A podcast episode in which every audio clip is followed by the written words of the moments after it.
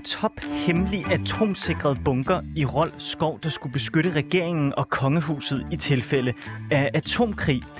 Hvis ikke, så skal du øh, bare blive hængende her den næste time. Men hvis du kender til Reagan West, så er jeg sikker på, at du bliver meget, meget klogere. Er det ikke rigtigt, Paul? Sådan det er rigtigt. Ja, fordi vi skal snakke om Reagan West i dag, og jeg glæder mig helt vildt meget. Mit navn det er Frederik Vestergaard, og det her det er mit værk.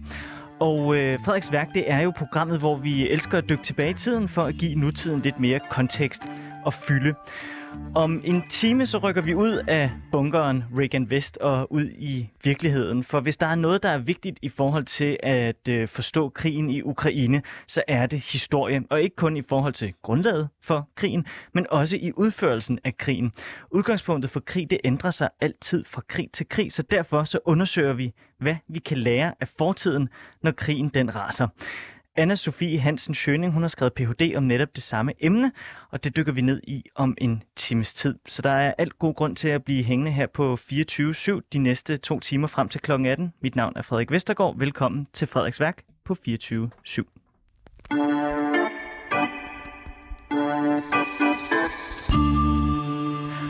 Frygten for atomkrig, den er over os som aldrig før i min korte levetid på øh, kun 30 år. Folk de hamstrer jod, og øh, Joe Biden og Putin de har sat deres atomberedskab i højeste alarmberedskab.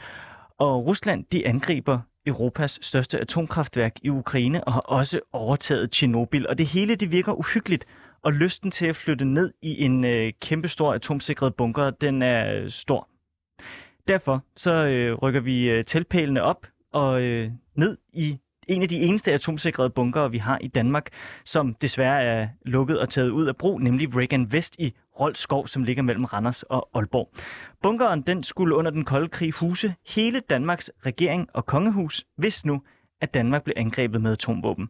Bunkeren den var holdt hemmelig for danskerne indtil 2012, og nu står den som et monument over en svunden tid, som i løbet af den sidste uge bare er blevet mere og mere aktuel. Vi skal altså slå lejr i Reagan West i dag, og det skal vi sammen med dig, Paul Holt Pedersen. Du er forfatter, eller en af forfatterne til bogen Danmarks dybeste hemmelighed om bunkeren Reagan West, som du har skrevet sammen med din bror Carsten Pedersen. Velkommen til. Tak for det, Frederik. Øh, når man hører om angreb på atomkraftværker, Paul, og øh, Putin og Biden, de sætter deres øh, atomberedskab helt op på, øh, på, på rød. Bliver du så bange for atomkrig? Jeg personligt bliver ikke bange for atomkrig. Jeg håber jo bestemt ikke, det er der, vi ender, og jeg tror heller ikke, det er der, vi ender. Øh, vi ser noget, der minder om den kolde krigs tilbagekomst, desværre. Ja, ikke? Det er fuldstændig rigtigt. Og apropos den kolde krigs tilbagekomst, så kom jeg til at tænke på i løbet af den sidste uges tid, at det føles lidt som om, vi lever i 70'erne, dengang Reagan West var, øh, var altså, kørte for, for, for fuld damp. Fordi elpriserne stiger, varmepriserne stiger, og fødevarepriserne stiger. Og Rusland er vestens fjende nummer et, og truslen for atomkrig er, er lige pludselig blevet stor, og frygten for den er blevet stor. Har du det også lidt som om, du lever i 70'erne? Nu er jeg født i 75, så det er sådan begrænset mig, det jeg kan huske fra 70'erne. Men jeg har selvfølgelig læst meget om det. Jeg har snakket med rigtig mange folk osv. Øhm, nej, jeg synes ikke, det er som i 70'erne. Vi ser nogle tendenser i øjeblikket, der minder meget om det, men trusselsniveauet er, og tror jeg, markant anderledes. Okay. Altså for eksempel er det russiske militær jo, selvom det er aggressivt, så er det jo markant mindre, end det var under den kolde krig. Og det kan jeg mærke, det beroliger mig faktisk. jeg vil så sige, desværre har de næsten lige så mange atomvåben som dengang. Ja. Men øh, jeg tror ikke på, at, øh, at de tør bruge dem. Nej, og det ville også virke fuldstændig absurd, hvis man lige pludselig skulle til at, ja, og ned i sådan en bunker som Reagan West, og den lige pludselig kan blive øh, aktuel igen. Men øh, synes du, at, øh, at hele den her øh, krig mellem Ukraine og, og Rusland, at den har gjort, øh, hvad skal man sige, bunkerhistorie i Danmark uhyggeligt aktuel på en måde, som du ikke lige havde forudset? Altså, da den kolde krig sluttede der 1989-1990, så var vi jo nok lidt naive, og vi øh, skalerede meget kraftigt ned på beredskabet. Det var både det militære beredskab, det civile forsvar osv. Og det, det skal man jo selvfølgelig gøre i en situation, hvor øh, der, der kommer fred. Øh, men vi har nok også været lidt naive i forhold til, hvad der kunne komme af trusler fremover. Mm. Og det er jo noget af det, vi ser øh, under den her aktuelle øh, krig mellem Rusland og Ukraine.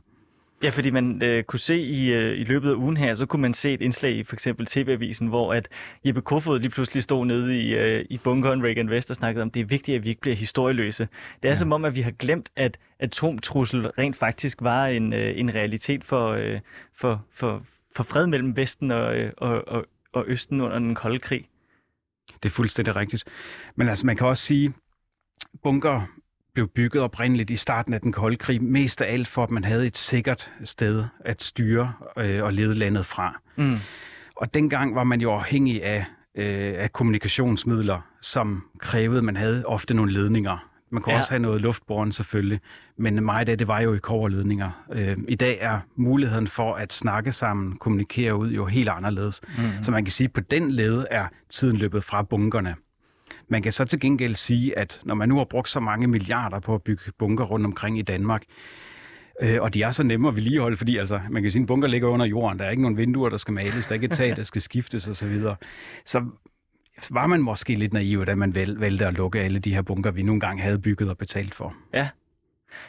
Skal vi dykke ned i bunkeren?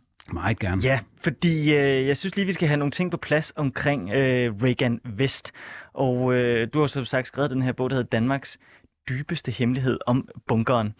Øh, hvornår begynder man at bygge Reagan Vest i Rolskov? Ja, det, Danmark meldte sig ind i NATO efter 2. verdenskrig. Og NATO var jo et, et militært forsvarssamarbejde. Men i NATO, der fandt man meget hurtigt ud af, at med en moderne krig, altså med atomvåben, så var en moderne krig helt anderledes, end hvad man havde set og oplevet under 2. verdenskrig. Og man fandt ud af vigtigheden af at have nogle steder, hvor man kunne lede landet fra. Det var jo også det, som øh, Hitler havde i Berlin, hvor han øh, styrede landet fra de sidste år af sin levetid. Churchill havde det samme osv. Øh, NATO indså, at man var nødt til at have de her bunker, og man var nødt til at udvide det. Nu er bunkeren Regan Vest er jo til regeringen og kongehuset, som du nævner. Men man var også nødt til at lave et, et et nød Danmark, der lå klar i skuffen, som man kunne aktivere i tilfælde af krig. Ja. Fordi en, hvis ikke der var et øh, civil forsvar eller civil samfund tilbage at forsvare, hvad var så hele formålet med at kæmpe en militær krig? Så man kan sige, at Regen Vest var det sted, hvor Danmark skulle ledes fra. Men Regen Vest er også sådan et symbol på hele det her nød Danmark, man havde ligget, liggende klar i skuffen til at aktivere, hvis der skulle blive behov for det. Så hvornår begynder man sådan de, øh, de, de første spadestik? Ja, man overvejede det øh, i slutningen af 50'erne, og så begyndte man at bygge i 1963. Altså lige efter Kuba-krisen? Ja, lige Var det efter. den, der gjorde, at man tænkte, det kunne være, at atomtrussel men, måske ikke var så fjernt alligevel? Man havde besluttet det lige inden Kuba-krisen. Ah, okay. Og før Regan Vest, der havde man også nogle andre regeringsanlæg. Det kan være, at jeg lige skal sige, at Regan Vest er en forkortelse for regeringsanlæg. Og så Vest, det står så for Vest Danmark. Altså det er ikke uh, noget med Ronald Reagan? Absolut ikke. Nej. øhm, man havde også nogle andre regeringsanlæg øh, på Sjælland, før man byggede Regan Vest. Men de var små, og de var ikke, øh, det var begrænset, hvor meget de kunne klare i form af en atomkrig. Så derfor så på baggrund af anbefalinger fra NATO, så valgte man at iværksætte det her kolonormt store øh, byggeri i Rolskov. Og det blev man færdig med i, i 69. Så det har været et meget stort byggeri. 1969. Ja. Der var det simpelthen færdigt. Simpelthen. Men man går i gang med at, øh, at grave det her gigantiske øh, bunkeranlæg. Hvor, altså, Gør man, hvordan gør man det? Hvordan går man bare i gang med at grave noget hemmeligt ud? Altså. Ja, NATO kom med en lang række anbefalinger til, hvad man gjorde. Og en af anbefalingerne, det var, at man havde det dybt under jorden, og gerne ja. under, altså helst ikke under øh, jord eller sand. Og det har jo været svært at finde i Danmark. Vi har jo ikke granit, for eksempel. Så det, man gjorde, det var, at man ledte efter nogle steder i Danmark, og gerne i, i Nordjylland, fordi det var ligesom længst muligt væk fra en konfliktzone. Okay. Øhm, og så fandt man et sted, hvor der var ualmindelig meget kalk, og kalk helt op øh, næsten i, øh, i, i jordhøjde. Så geologer foretog en, forskel, eller foretog en hel masse boreprøver for at finde ud af, om undergrunden var i orden, øh, og fandt så en rigtig god placering i, øh, i Roldskov. Og så valgte man simpelthen at begynde at grave en, det der mener, altså man kan, sige, man kan kalde en kalkmine, en mine under jorden, i det her kalk 60 meter under overfladen. Og der gravede man omkring 2 km øh, gange og tunneller og det gravede man simpelthen ud med springstof og håndkraft. Øhm, og så da man efterhånden havde gravet de her øh, gruber, kalkgrupper ud, så byggede man så en betonkonstruktion inde i selve det her hulrum. Ja. Og det er simpelthen for, at den kan absorbere rystelser i tilfælde af en atombombe, der springer i nærheden. Og selve bunkeren, den er på 5.500 kvadratmeter og har 232 rum. Så det er en kæmpe stor Det er gigantisk. Bunker. Det er gigantisk. Det er, det er, et af, det er suverænt det mest fascinerende byggeri i Danmark. og det tror jeg ikke kun, jeg siger, fordi jeg er lidt en bunkernørd. Nej, men det er jo altså enormt fascinerende. Der, hvor, hvor mange lag ligger den i? Altså, hvor mange etager er der i bunkeren? Ja, bunkeren den er som et, hvad skal man sige, to cykelslanger i to etager. Altså det er to ringe med to etager bygget oven på hinanden. Okay, så der er fire ringe i alt. Ja, det er, ja. Eller, der er to ringe i to etager. Øhm, Ja. og, og den ligger så en halv kilometer inde under den her bakke i Rølskov. Og i, det, i de ringe, de grupper der, der har man så bygget de her runde cirkler, hvor man så har kontorer, øh, soverum, man har mødefaciliteter, man har et radiostudie, man har et hospital, man har rum til en præst, man har maskinrum, man har eget nødgenerator, man har øh, øh, vandværk osv. Så det er en underjordisk by, der er bygget til at kunne holde sig fuldstændig isoleret fra omverdenen. Og selvforsynende. Fuldstændig selvforsynende. Den har tre vandværker, den har to store nødgeneratorer, og så har den et stort lager af madvarer, og så vil man selvfølgelig kunne hive Ja. mad ind øh, Hvad er det- og diesel efter behov. Ja, for jeg skulle til at sige, er, er det dieselgeneratorer? Det er det. Fordi i tilfælde af atomkrig, så vil man vel på et eller andet tidspunkt løbe tør for diesel. Ja, det vil man nok. Men det var jo også, altså nu nævnte jeg, at Regan Vest er, man, man kan sige, det er kronjuvelen i det civile beredskabsplanlægning under den kolde krig. Mm. Ved siden af Regan Vest, så havde man jo et hav af andre øh, planer for, hvordan man skulle få samfundet til at virke. Og nu nævner du diesel. En af planerne, det var jo, at man byggede nogle gigantiske øh, anlæg, hvor man kunne opbevare benzin og diesel. Og så vil man i en krise, krise eller krigssituation rationere det. Ah, ja. Så vil man sidde for eksempel inde i Regan Vest, der vil transportministeren sidde og snakke med indrigsministeren øh, og med forsvarsministeren og drøfte, vi har den her mængde benzin, hvem skal have det? Mm. Øh, og udover det, så lavede man jo rationeringsmærker. Øh, Danmarks Radio byggede et nødstudie. Da DSB skiftede fra damplokomotiver til, øh, til diesellokomotiver, så gemte de over 100 gamle damplokomotiver som reserve. Lå, lå der damplokomotiver nede i Regan Nej, Vest? nej, på ingen Nå, måde. nå, På ingen måde. Men det, den, den, det danske folketing gjorde det geniale, at man lavede det, man kalder sektoransvarsprincippet. Mange lande, der havde man en institution, der sørgede for at planlægge det her, øh, det var så nød Danmark, jeg snakker om, men øh, et nødland, som man kunne aktivere. Ja. Men det, man gjorde i Danmark, det var, at man byggede selvfølgelig sådan noget som Regan Vest til den øverste ledelse, Ja. men så lavede man et sektoransvarsprincip ved, ved lov, hvor man besluttede, at dem, der havde ansvaret i fredstid, også skulle have ansvaret i krigstid. Okay. Så det vil jo sige, at de radiostationer, der sendte i, fredstid, de skulle også lave planer, så de kunne sende i krigstid. DSB, som havde ansvaret for at køre med tog i fredstid, skulle også have ansvaret for at køre i krigstid og skulle planlægge efter det, og så videre, og så videre, og så videre. Postvæsenet lavede en plan med nødfrimærker. Nationalbanken lavede en plan for nødpengesedler, hvis Nationalbanken i København blev bombet. Ja. Så man kan sige, at Regan Vest er kronjuvelen i hele det her civile beredskabsarbejde. Øh, men der lå jo rigtig meget ved siden af, og alle dem her, der har beskæftiget sig med, med planlægninger, og som skulle udføre det i tilfælde af krig, kunne jo selvfølgelig heller ikke være med i Regan Vest. Nej. Det var til, til landets allerøverste ledelse. Okay. Så lad os lige få, øh, få slået bunkeren øh, fast en gang for alle. Altså, den ligger 60 meter under jorden. Der er, hvad du sagde, 5.000 kvadratmeter. Ja, 5.500. Øh, to kilometer øh, gangareal. Ja. Og så er den øh, primært, der var også udspringninger, men, men den er primært gravet i, af håndkraft. Ja. Alt det jord. Ja. Kalk. øh, og, og kalk, der skulle ud, det kan man jo ikke bare kunne, kunne opbevare. Og så har folk vel spurgt, hvad skal I bruge? Øh, hvad, hvad graver I? Jamen, det er Ja. ingenting. Ja, men det, det er et fantastisk godt spørgsmål, du stiller. Øh, vi har snakket med rigtig mange, der har været med til at bygge, dem, de, øh, bygge det, og de, de er selvfølgelig oppe i årene nu, øh, men har været så venlige at, øh, at øh, dele deres viden ud. Øhm, det var sådan, at øh, man øh, fandt et firma i København, der skulle bygge det, og så ansatte man nogle lokale, typisk landbrugsmedhjælper osv., der skulle bistå med at grave det her ud. Der var nogen, der tog til springningskurser i, øh, jeg tror det var Sverige, lærte at benytte sig af det her. Og så fik man jo enorme mængder sprængstof transporteret til Skørping station. Og så Dick Bernbom, projektlederen, så skulle han så i sin øh, grønne landrover Defender op til Skørping station og hente de her enorme mængder dynamit. Så der blev simpelthen bare kørt et tog med dynamit Ja, midt fra Sverige til, Ja. til, ja til men det til må have været så absurd. Ja. Øh, han, han fortalte os også, at øh, altså, sveden løb ned øh, af nakken på ham, da han øh, kørte øh, fra togstationen og hen til bunkeren. Og så øh, har man selvfølgelig haft nogle dygtige, dygtige øh, projektledere.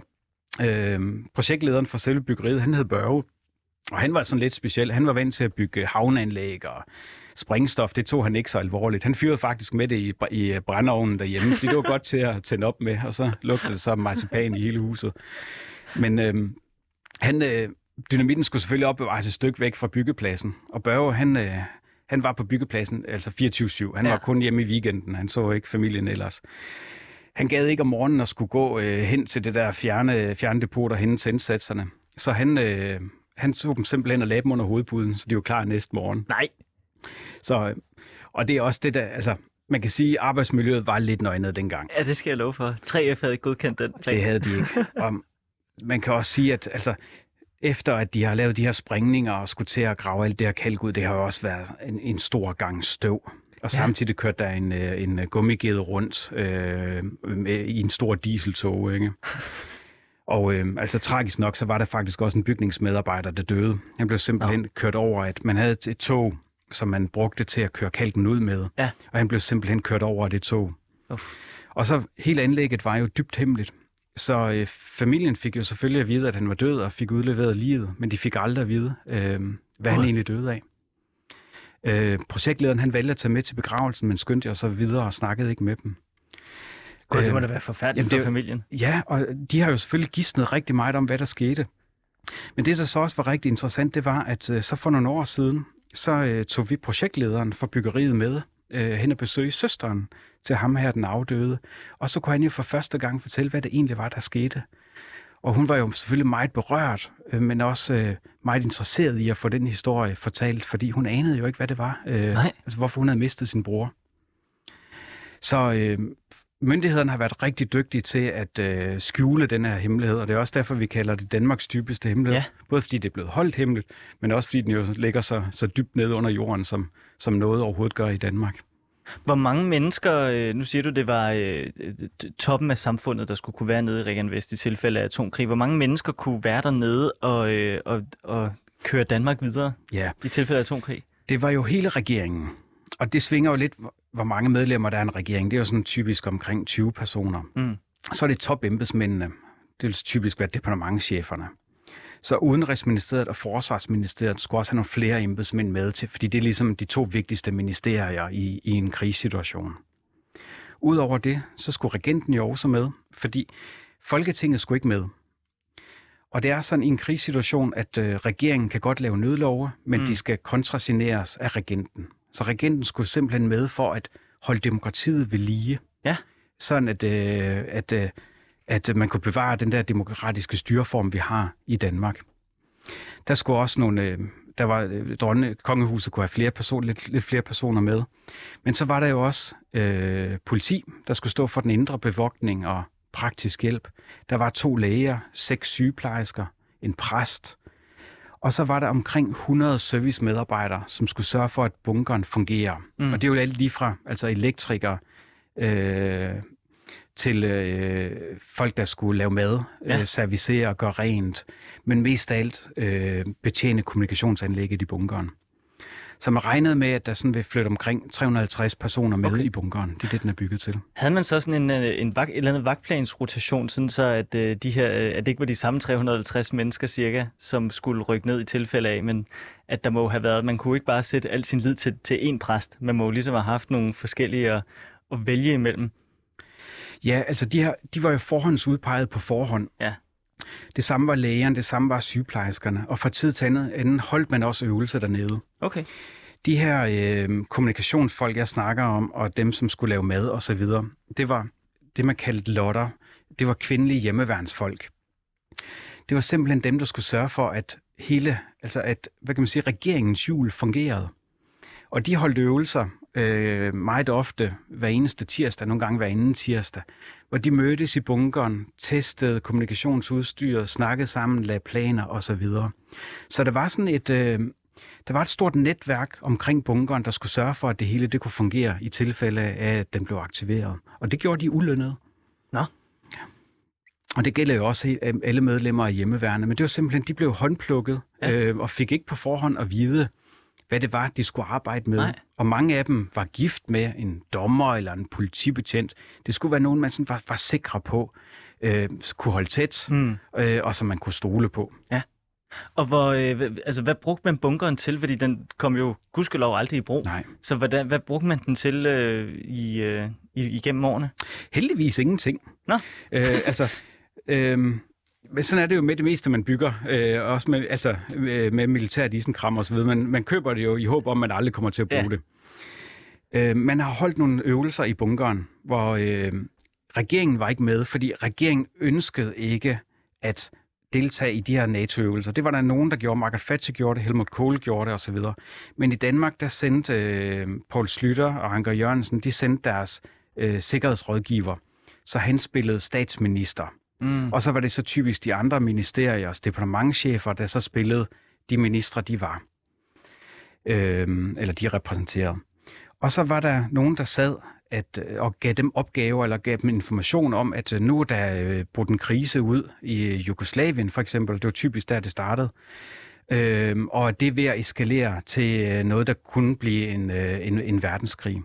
Og så sad man til at starte med, inden krisen, øh, den her, det var jo selvfølgelig en øvelse, inden den eskalerede, så mødtes man i Udenrigsministeriet, og så når man så fandt ud af, at det her det ender nok i 3. verdenskrig, så flyttede man også helt fysisk ned i bunkeren, og så øvede man så i at, at arbejde dernede fra.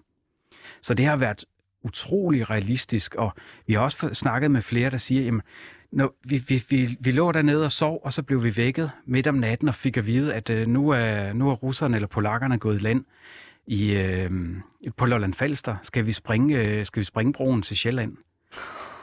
Og så skal man jo beslutte, vi, vi vil gøre det for at sænke fjendens fremrykning, men hvad så med de danske flygtninge dernede fra? Så kan Ja. ja. de jo heller ikke komme væk derfra. Og det bliver man vækket midt om natten, og man ligger nede i den her bunker. Og man ved jo selvfølgelig godt, det er en øvelse, men alt omkring en er jo så realistisk. Ja. Så mange havde svært ved at kapere det der. Øhm, fordi det netop var, altså realismen var så høj. Så det, man kan nærmest tale om, at det er måske stærkt at bruge, men øh, ikke deciderede krigstraumer, men, men der folk har været mærket af, at de har skulle, Ja. skulle kunne træffe de her beslutninger. Ja. Jamen på et tidspunkt, så brød øh, i øvelsen, så brød øh, 3. verdenskrig ud, Ja. og så skulle ham, øh, der spillede statsminister, altså sikkerhedsrådgiveren, så skulle han ind i øh, det lille studie, der også er i bunkeren, Mm. og fortælle befolkningen, at nu er 3. verdenskrig brudt ud.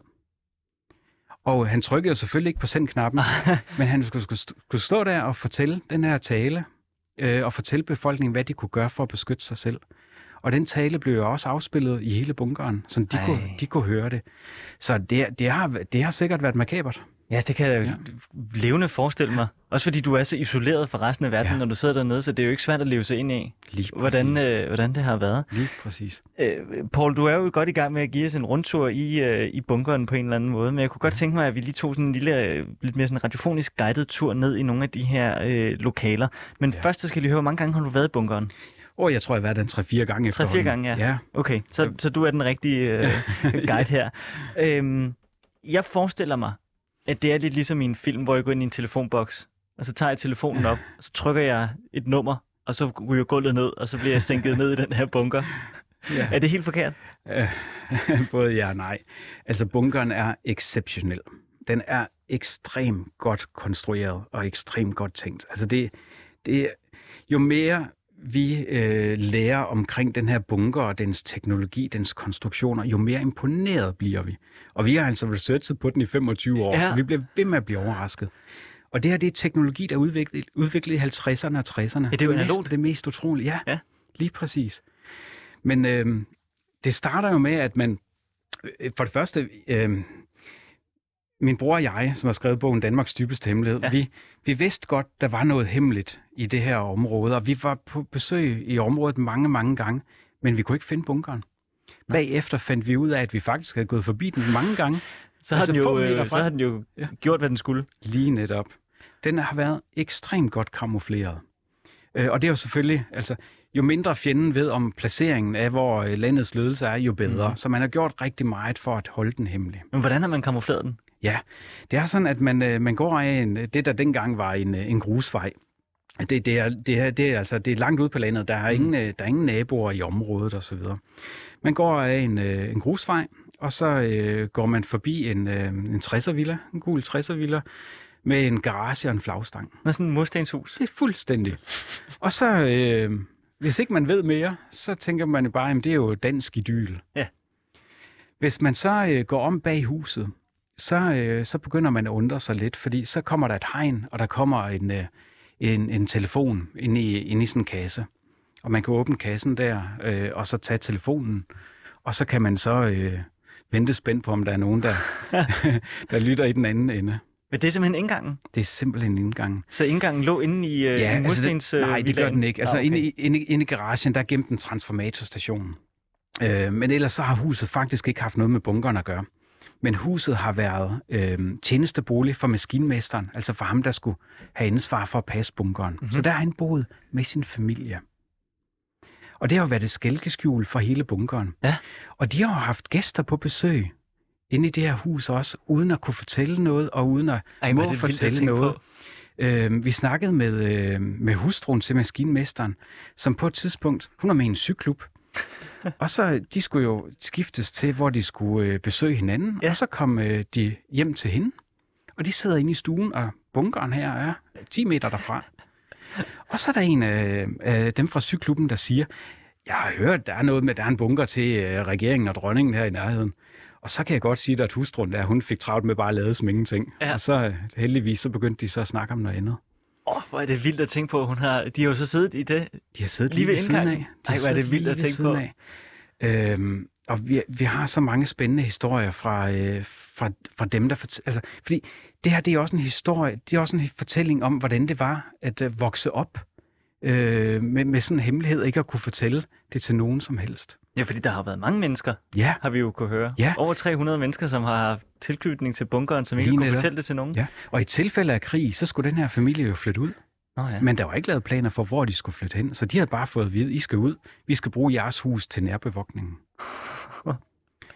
Men hvis vi fortsætter, ja, så... Ja, øh, vi kommer ind af, ja, af den hemmelige, ja, det var, ja, vi kommer ind af den hemmelige indgang. Ja, eller vi kommer ind gennem hegnet. Vi kommer ind gennem hegnet. Ja, og så kommer man til en øh, lille betonkonstruktion med et, øh, et lille vindue med et meget, meget tykt panserglas. Og så en trædør. Trædør? Ja. Og det stussede vi jo selvfølgelig også over. Men ideen med trædøren er sådan set ikke, den skal ikke kunne stoppe noget som helst. Ej, det... Den skal egentlig bare få det hele til at ligne ingenting. Nå. Øhm, dengang man byggede bunkeren, dem der byggede den, fik jo heller aldrig at vide, hvad, øh, hvad den skulle bruges til. Så Nej. nogen tænkte, det er et depot, det er et våbendepot. Mm. Øhm, projektlederen han emigrerede midt under byggeriet til øh, USA, så mange troede, det var en amerikansk raketfabrik, de var ved at bygge. Der er også nogen, der troede, det var et hospital. Øhm, og der var rigtig, rigtig mange gissninger omkring, hvad det her det var. Så i, hele ideen bag det, det var, at man skal vide mindst muligt. Mm. Så derfor så ligner det ingenting. Men hvis man så får lov til at komme ind af, af det her indgangsparti, så møder man en meget lang tunnel. Mm-hmm. Jeg tror, den er omkring en halv kilometer lang. Hold da. Og hvis man fortsætter lige ud, så kommer man ud i det fri på den anden side af bakken. Mm. Og hele ideen med den der lange tunnel, det er, at hvis der springer en atombombe ud foran, så vil trykbølgen fra den her atombombe bare fræse igennem hele den her tunnel. Nå, ja. Altså, det er genialt tænkt. Ja. Men øh, halvvejs ind under den her bakke, der er det, øh, man kan kalde knudepunkt. Der er to, to et halvt ton tunge døre. Og det er sådan det første egentlige forsvarsværk i forhold til, hvis der sker en stor eksplosion. Jeg fik lov til at åbne de her døre, og det, det var, der skulle lægges lidt kræfter i. og øh, så bagefter skulle de så også lukkes igen. Det var, det var et stort projekt. Men øh, i den ene side, hvis man går ind af den ene side til højre, så møder man de her to dieselgeneratorer, der kunne producere strøm til hele bunkeren. Ja. Og over på den anden side, der kommer man så ind til de her to ringe, som vi snakkede om. Det er mm. beboelse, arbejds, opholds, sovefaciliteterne. Øhm, og der møder man jo et sted, eller der møder man først og fremmest et sted, hvor man kan blive vasket. Og det er fordi, hvis der har været brugt øh, kemiske våben, biologiske våben, eller hvis der har været en atomsprængning, så har man måske radioaktiv støv på sig. Mm. Det kan være, at man har krigsgas på sig. Så skal man gen, gennem det, man kalder en kontamineringsproces, inden man får lov til at komme ind i bunkeren. Så det er en afvaskning, og man får noget nyt tøj på. Og så bliver man tilset af en læge også. For inden da, der møder man selvfølgelig også politibetjente, der sørger for, at man har ret til at komme ind. Og det, øh, grunden til, at det er politibetjente og ikke soldater, det er, at det her det er jo et civilt anlæg. Og det er også meget vigtigt at huske. Regan Vest var demokratiets ledelse. Det var ikke ja, derfor, ja. man skulle lede en, en eventuel krig. Altså, det var ikke sådan noget med, at der var raw room, og så sad øh, folk, øh, ligesom i film, med sådan nogle pinde og kørte tropper hen over et stort kort. Og så Nej. var der en masse røde telefoner, man kunne ringe til Washington. Og... Der var masser af telefoner, også telefoner, hvor man kunne ringe til Washington. Nå, okay. Men den praktiske ledelse af krigen, den skulle føres, i hvert fald i slutningen af den kolde krig, fra en kæmpe bunker, der lå øh, i nærheden af Viborg. Nå, En okay. NATO-bunker. Ren militær bunker. okay. Forsvarschefen, han skulle med i Regan Vest, fordi han skulle være rådgiver for regeringen. Det er klart. Ja, men det var ikke forsvarschefen, der skulle føre selve krigen. Det skulle, den skulle for, det skulle foregå fra NATO-bunkeren. Så der er rigtig meget kommunikationsudstyr. Der er rigtig mange, eller der er ikke rigtig mange møderum, fordi det er jo en komprimeret plads. Jo, jo. Øh, men så er det jo en, en underjordisk by, der er bygget til at kunne fungere 24-7 øh, døgnet rundt, og så kan man prioritere, og man kunne træffe beslutninger dernede fra. Hvad for nogle møbler har man siddet på? Er det Ja. sådan nogle øh, hårde øh, folkeskole træstole med røde ben, eller er det, øh, er det syverstole det hele? Det er sådan, at øh, dem, der skulle være i bunkeren, det var jo ministre, det var topembedsmænd, og det var kongehus. Ja. Så derfor så har man også indrettet det øh, efter, at det var dem, der skulle være der. Okay, så man kan simpelthen se, at når man kommer ind til dronningens øh, lejlighed dernede der, så, øh, så er møblerne lige pludselig af en lidt finere karat. Jamen, sige, dronningen, hun er, har, har som den eneste gulvtæppe øh, på derinde også. Men ellers så er det altså meget, meget fine Werner Panton møbler. Øh, syv og stole, som du selv nævner, ja. Øh, det, det skulle minde, tror jeg, om en hverdag. Det skulle minde om et almindeligt ministerium. Jeg tror, jeg tror faktisk, man har tænkt meget over, at det skulle ikke være alt for primitivt. Det kan jo også være, at man skulle være der en måned. Det kunne være, at man skulle være der to måneder, tre måneder. Who knows? Ja. Så derfor skulle det på en eller anden måde i en absurd verden virke en lille smule hjemligt og en lille smule hyggeligt. Så man har også sat fotostater op på nogle af væggene med en skov. Øh, på en ghetto blaster øh, nede i bunkeren, der har man et bånd med fuglefløjt. Nej, Og så lå man nogle gange en vandhane løbe, så det lød lidt som skovens risten. der er også øh, der er, øh, VHS-videobånd. Øh, der er jo selvfølgelig fjernsyn, der er en masse spil. Der er en masse bøger osv., så man på en eller anden måde kunne hygge sig i en meget, meget uhyggelig tid. det må være lidt mærkeligt at sidde og spille risk Ja, dernede, hvis ja. nu at, at atomkrigen var i Ja. gang. En af bøgerne dernede, det er øh, James Bond from Russia with Love. Det må, jeg, jeg, jeg tænker, det er nok et tilfælde, man har valgt lige, lige netop den bog. Og det, er, det, er jo, det er jo næsten ja, hvad man sige, poetisk Ja, ironisk, at den står der. Ja. ja. Man kan sige, at regenten havde øh, en lille lejlighed øh, med enkelt senge og bord og stole, og nu nævnte jeg gulvtæppe øh, på gulvet, eget badeværelse osv., men dog øh, relativt spartansk. Men de øvrige, altså selv statsministeren, skulle dele en køjeseng øh, med sin departementchef. Okay. Og for øh, pladskommandantskabet, altså dem her, der skulle sørge for, at øh, bunkeren fungerede, det var nogle gange øh, nissengestuer, de skulle sove på osv. okay. Så der har gået historier om, at det her det er en luksusbunker med swimmingpool og så videre. Det er det på ingen måde. Nej. Men det er, det, det, det, det er et flot sted at være. Når man så øh, bor, dernede, så skal man jo også nu, øh, have noget øh, mad. Har man så haft, i, i alle de år bunkeren har været i brug, har man så haft øh, kæmpe lager af baked beans øh, stående, og Bouvet forloren har på dåse stående? Ja, man har, man har haft et meget stort lager. Jeg kan ikke lige huske ud. Jeg tror, det er omkring 5.000 rationer, altså forsvarets rationer. Altså det vil sige sådan øh, enkelt øh, persons øh, måltider Ja. liggende. I, øh, man håbede jo og troede jo heller ikke, at en krig vil komme ud af det blå. Så man tænkte, at forud for en krig, der vil komme en konflikt, og det vil langsomt optrappes. Man vil have tid til at fylde Regan Vest op med ferske fødevarer, fylde fryseren med mad osv. Øh, det var helt klart det, man håbede på. Man skulle have i hvert fald nogle timer. Øh, men havde man ikke tid til det, så havde man det her, det her lager af rationer. Mm. Til at starte med, der havde man også et lager af frisk medicin derinde. Ja. Øh, men så fandt man ud af, at medicin det meget hurtigt blev forældet. Så lavede man en aftale med Skørping Apotek om, at man i løbet af få timer kunne få øh, medicin leveret dertil. Så man har lagt, lagt mange planer øh, for, hvordan man kunne øh, gøre bunkeren klar til brug, men princippet kunne den være klar nærmest på minuttet. Er der sportsområder og øh, rekreation? Er der sådan en lille øh, træningscenter, hvor man kan få, øh, få brugt bentøjet lidt? Ja, der er et lille motionsrum derinde. Okay, øh, der er ikke nogen håndboldbaler? Eller sådan. nej, det er der ikke. Det er der ikke. Øh, der er et lille motionsrum, øh, og det var nok også øh, beregnet til det her øh, det faste pladskommandantskab. Der var fire medarbejdere, der fast arbejdede derinde, som sørgede for, at det hele det var klar til brug, øh, sådan at de kunne benytte sig af det. Men det, det, det gjorde de aldrig. Nå, okay.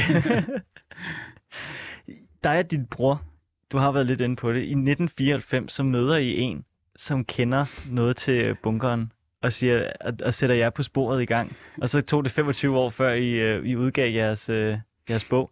Hvad, hvad, hvad skete der i, i 94?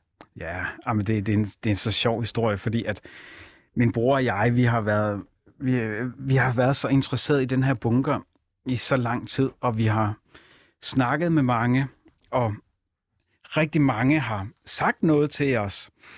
Og så har vi så efterfølgende fundet ud af, at jamen, det, de sagde, var forkert.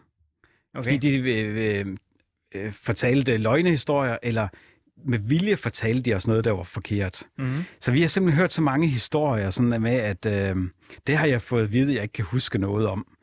øh, eller hvor har I hørt det fra? Eller øh, alt, hvad I har sagt, er helt forkert. Eller jeg må bede jer om at kontakte min chef, og så videre. Men vi var som sagt på jagt efter det her i, i meget, meget lang tid. Og så pludselig var der en anonym mand. Jeg, jeg må desværre ikke sige hans navn, men som så tog os med derhen.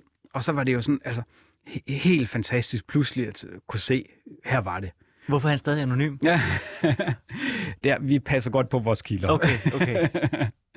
men vi har jo så efterfølgende også snakket med rigtig mange mennesker. Det, det endte jo med, at vi fik lov til at komme ned i bunkeren, faktisk mens den stadigvæk var hemmelig vores, vores bog Danmark... Okay, så, så jeres kilde der, han havde en relation til bunkeren? Ja, det havde han. Okay, det havde han. Ja. Øh, vores bog Danmarks dybeste hemmelighed er udkommet i øh, mere end en udgave. Ja. Den første udgave, der øh, vi udkom med, var faktisk en ret øh, tynd bog, fordi vi havde en aftale med øh, Beredskabsstyrelsen, det er daværende Civilforsvarsstyrelse, altså dem, der ejer og driver bunkeren, og med Forsvaret og med NATO, om at vi måtte komme ned på øh, betingelse af, at der var en hel del ting, vi ikke fortalte om. Okay. Og samtidig var bunkeren jo også hemmelig, så det var begrænset, hvad øh, folk måtte fortælle os, og det var begrænset, hvad vi kunne få adgang til i arkiverne.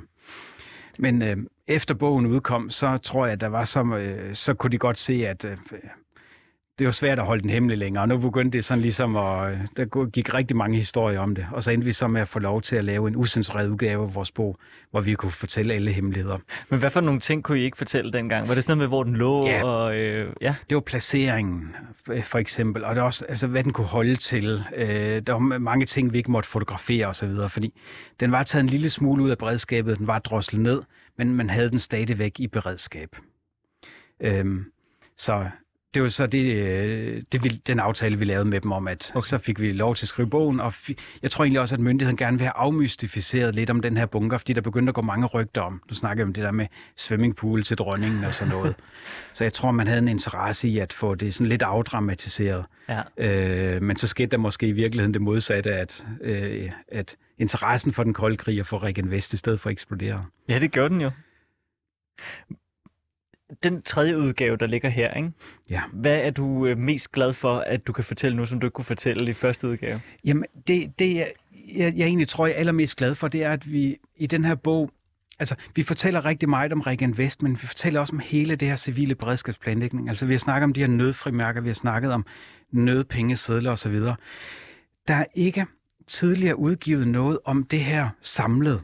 Nej. Vi, vi, vi viste bogen til øh, den daglige leder af bunkeren, og han læste den og sagde til, sagde til os, jeg vidste ikke halvdelen af det, der stod i bogen. det, er det... Og, og det er jo igen, fordi han har vidst det, han havde brug for at vide. Altså det er simpelthen bare holdt sådan, nu får ja. du en begrænset mængde information, som kun du skal bruge ja. til at udføre dit arbejde. Lige præcis.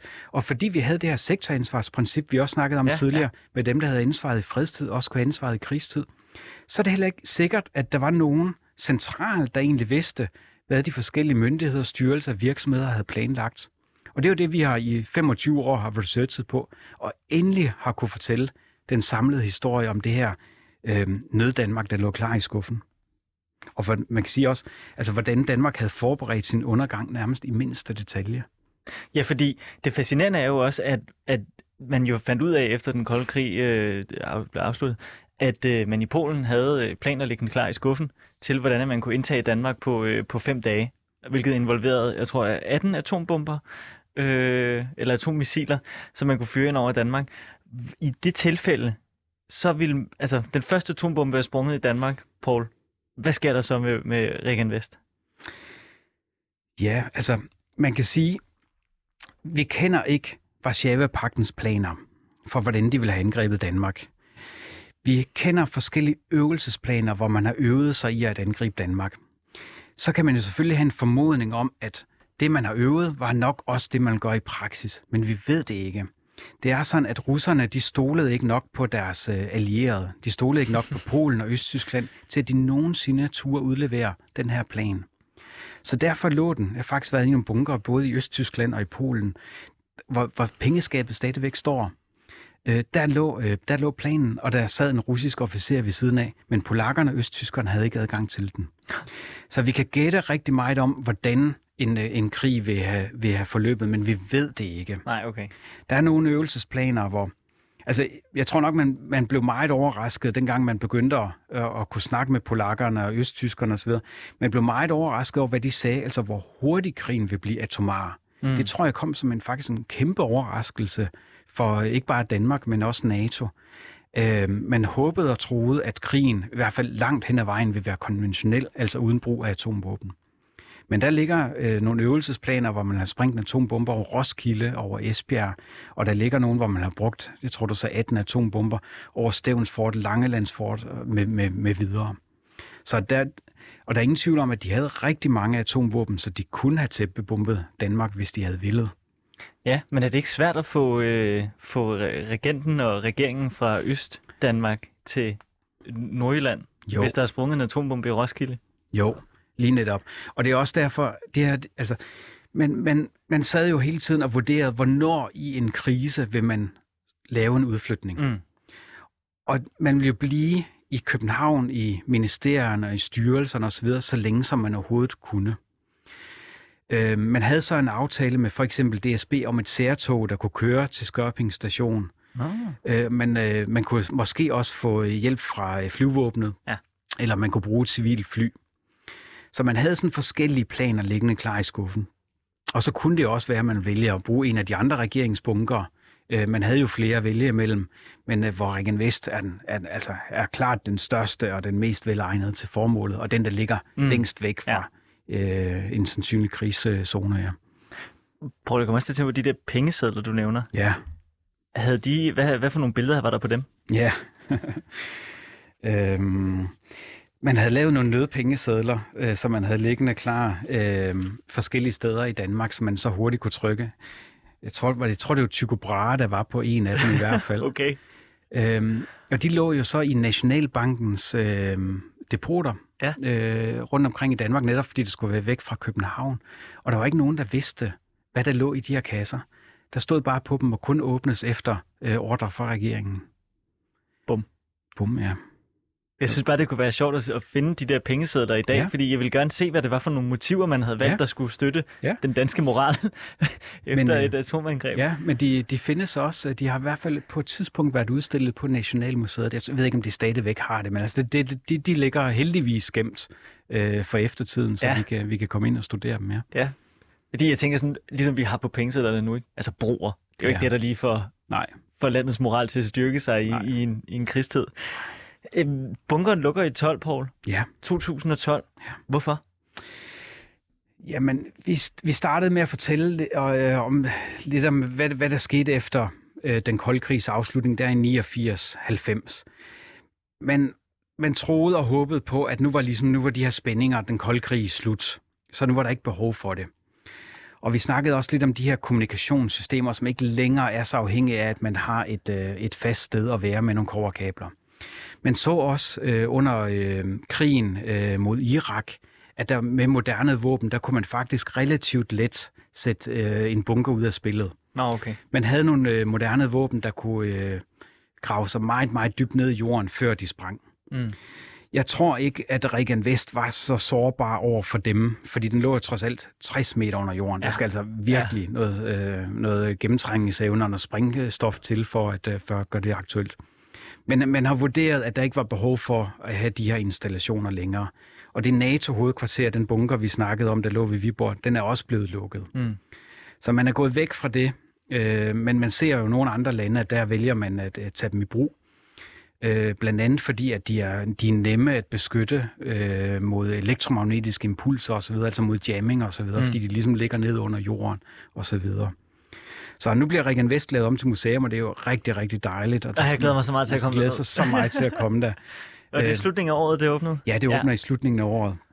Det bliver en meget, meget stor og spændende attraktion. Det, er, det er ligesom altså, klenodiet i hele fortællingen om den kolde krig, ja. og hvad den kolde krig var for noget. Det er jo det bedste museum i verden, fordi det er jo, det er jo en fysisk manifestation af en svunden tid, samtidig med, at ja, du kan også bruge den til at udstille andre ting omkring den kolde krig, men den ja. fortæller også en historie i sig selv. Det er jo det ja. ultimative museum. Lige netop.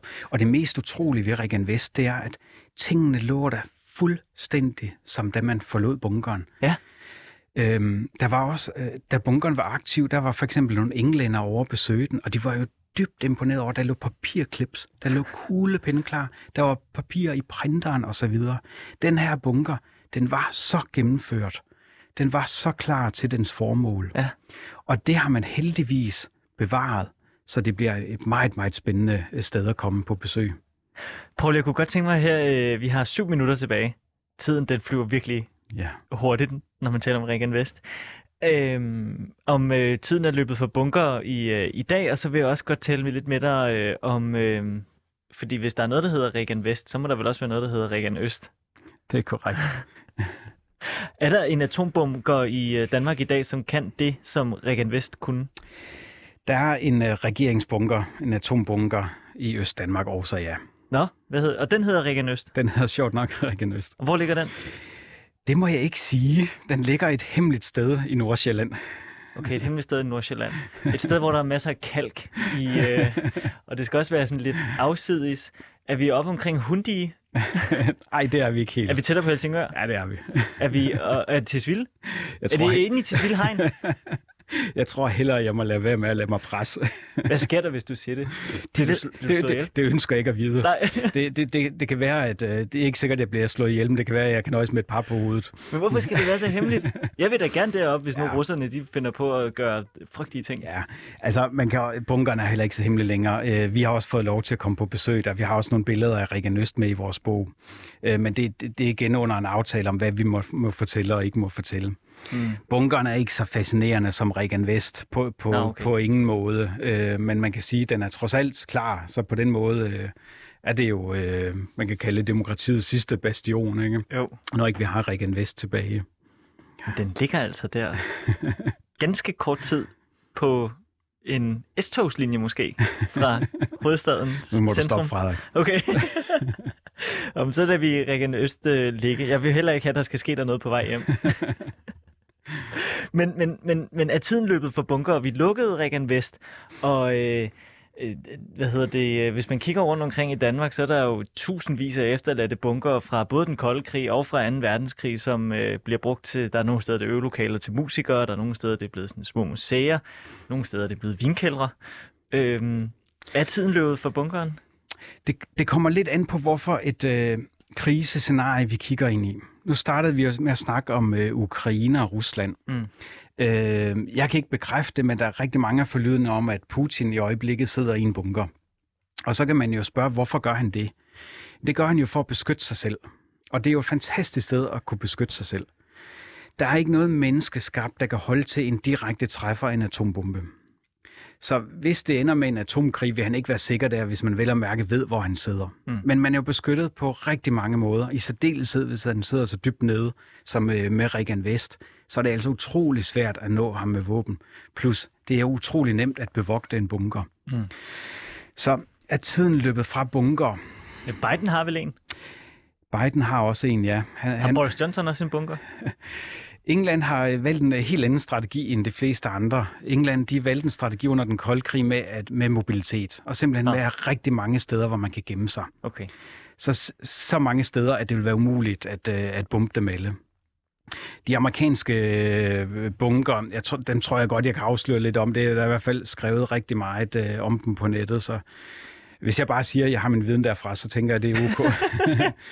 øhm, der ligger en bunker under det hvide hus. Hov. Den, den blev faktisk øh, bygget under 2. verdenskrig, fordi man frygtede, frygtede at tyskerne øh, på et tidspunkt kunne komme til at bombe øh, Washington. Mm. Så den ligger under ikke, ikke West Wing, hvor præsidenten opholder sig, men East Wing. Okay. Der var øh, George Bush også øh, et par gange, øh, i hvert fald om natten øh, efter 9-11, øh, hvor de frygtede, at der ville komme et angreb på det hvide hus. Der blev han flyttet ned. Mm. Så har man en bunker, der svarer lidt til Reagan West, øh, som ligger i øh, Mount Weather, øh, jeg tror det er nord for Washington. Så havde man en til øh, det, der svarer til det danske folketing, bygget under et hotel. Ah. Øh, der var et øh, Greenbrier Hotel, hedder det. Øh, man bad simpelthen dem om at opføre en øh, bunker til, øh, til øh, det, der svarer til vores folketing. Og så vil øh, myndigheden betale den, øh, og de vil også betale øh, for at bygge en øh, bygning ovenpå, som, øh, som hotellet så kunne bruge i fredstid. Den, øh, der var en artikel om den, jeg tror, jeg kan huske, jeg tror det var 95, hvor øh, dens øh, øh, placering blev afsløret, og så valgte man så at afklassificere den, og den er lavet til museum. Okay. Så, og så har, altså USA har mange andre bunker. De Ja. har øh, en kæmpe bunker, der hedder NORAD, øh, hvor de, som de bruger til at overvåge luftrummet over USA. Det var også der, hvor de styrede 9-11 fra. Det øvrigt minder den meget i sin udformning om Reagan Vest, bare en, en hel del større. Ja. Og den havde de egentlig lukket ned, men den er, den er de åbnet igen. Øhm, og igen, ikke fordi jeg tror, at de frygter, at der lander en atombombe øh, der, hvor de er, men det er så nemt at bevogte den. Det er så nemt at beskytte øh, Mm. mod, øh, mod stråling, og øh, jamming, EMP, øh, kemiske våben osv. Øh, så når man nu har bygget den, så hvorfor så ikke bruge den, når der, når der er de kvaliteter i den? Så det var, det var et langt svar på dit øh, spørgsmål om... Det lyder øh, ikke helt som om, at bunkeren er død. Altså, det lyder som om, at der stadigvæk på en eller anden måde er et behov for det, også selvom at den ikke kan, kan modstå måske et, et direkte angreb med en atombombe. Ja, det, det har du ret i. Og så kan man igen sige, at når man nu har brugt så mange penge, så mange ressourcer Ja. ja. på at bygge dem, så er det måske lidt mærkeligt, at, øh, at, at vi vælger at lukke øh, så mange af dem, vi nogle gange har bygget. Ikke? Jo. Men det er jo en prioritering. Hvordan tror du stemningen i Regan Øst er i disse dage? Øh, Regan Øst har taget ret meget ud af beredskabet. Vi, vi snakkede om Regan Vest, det her med, at der er fire mand øh, øh, på arbejde og så videre. Regan Øst er, er, er taget lidt mere ud af dvale, øh, men, men vil selvfølgelig kunne, kunne gøres aktiv, hvis behovet kommer. Ja. Jeg, øh, jeg tror ikke, der er nogen til stede i bunkeren, der tænker over, hvordan stemningen er der. Nå, okay. Men indtil videre har myndigheden valgt at, øh, at beholde den, øh, i hvert fald i delvist øh, niveau af beredskab. Mm. Og så må vi se, hvad fremtiden bringer. Men det, det vil I nok ikke fortælle os om. Det tror jeg heller ikke. Men jeg kan godt lide ideen om, at øh, der stadigvæk er bunker, fordi jeg synes også, ligesom med dig med bunker, det, det er fandme fascinerende, at man kan få et helt samfund til at, øh, at køre videre fra en bunker. At det, det synes jeg, altså sådan ingeniørmæssigt er det jo en kæmpe bedrift. Men øhm, du, du vil ikke sige, hvor øh, Øst ligger? Det kan vi fortælle, det kan jeg fortælle, når programmet er Nej, slut. fantastisk. Jamen, så vil jeg skynde mig og, øh, og runde af, og så sige uh, tusind tak til dig, Paul Holt Pedersen. Du uh, er en af de to, der har skrevet Danmarks dybeste hemmelighed om Regan Vest, bunkeren i uh, Rold Skov. Tusind tak, fordi du ville være med i Frederiksværk. Selv tak. Vi er tilbage igen på den anden side af nyhederne med meget mere. Nu er klokken 17.